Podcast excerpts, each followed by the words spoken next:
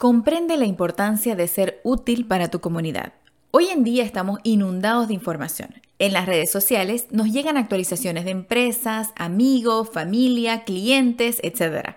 El contenido que producimos compite con los mensajes familiares, los videos virales y con mucho más. Entonces, ¿Cómo hacemos para destacarnos entre tanta información? ¿Cómo logramos que la gente se interese a nuestra empresa? Si vendes algo hoy, ganas un cliente, pero si ayudas sinceramente a alguien, vas a ganar un cliente de por vida. Entonces, sin importar el rubro en el que estemos, hay que crear contenido útil. Contenido tan útil que la gente estaría dispuesta a pagar por él. Y para lograrlo tenemos que dar menos importancia a la venta y más importancia a la ayuda que se brinda.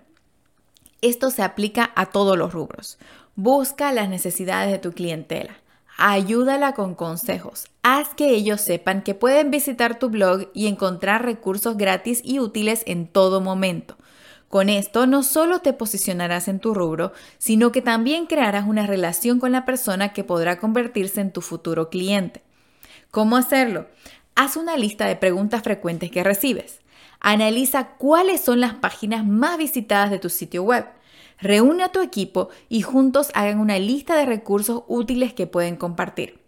Cada persona de tu equipo tiene una fortaleza, aprovechala, que comparta sus conocimientos. Una vez has identificado los temas principales que podrás compartir, analiza en qué formato los vas a compartir. Puede ser un artículo de blog, un video, un gráfico, podcast, libro o un evento. Esto es solo el inicio.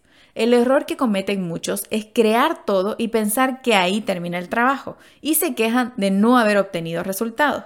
Es por eso que la siguiente etapa es hacer el marketing del marketing.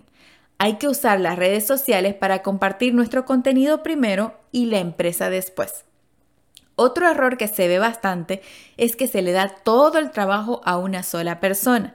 La creación de contenido es un trabajo en equipo. Lo ideal es enseñar a todos en la empresa a usar las redes sociales para así darles una voz y dejarlos hablar de lo que ellos conocen bien. Es una gran ventaja crear embajadores de la marca en el equipo interno y es muy importante dejarles el tiempo necesario para hacerlo. El objetivo no es el de ser bueno en las redes sociales. El objetivo tiene que ser el de ser bueno en los negocios gracias a las redes sociales. Y eso no es lo mismo. No hay que tener miedo a ser diferente. Diferente es lo que hace especial a una empresa. Innova y conviértete en el líder de tu rubro.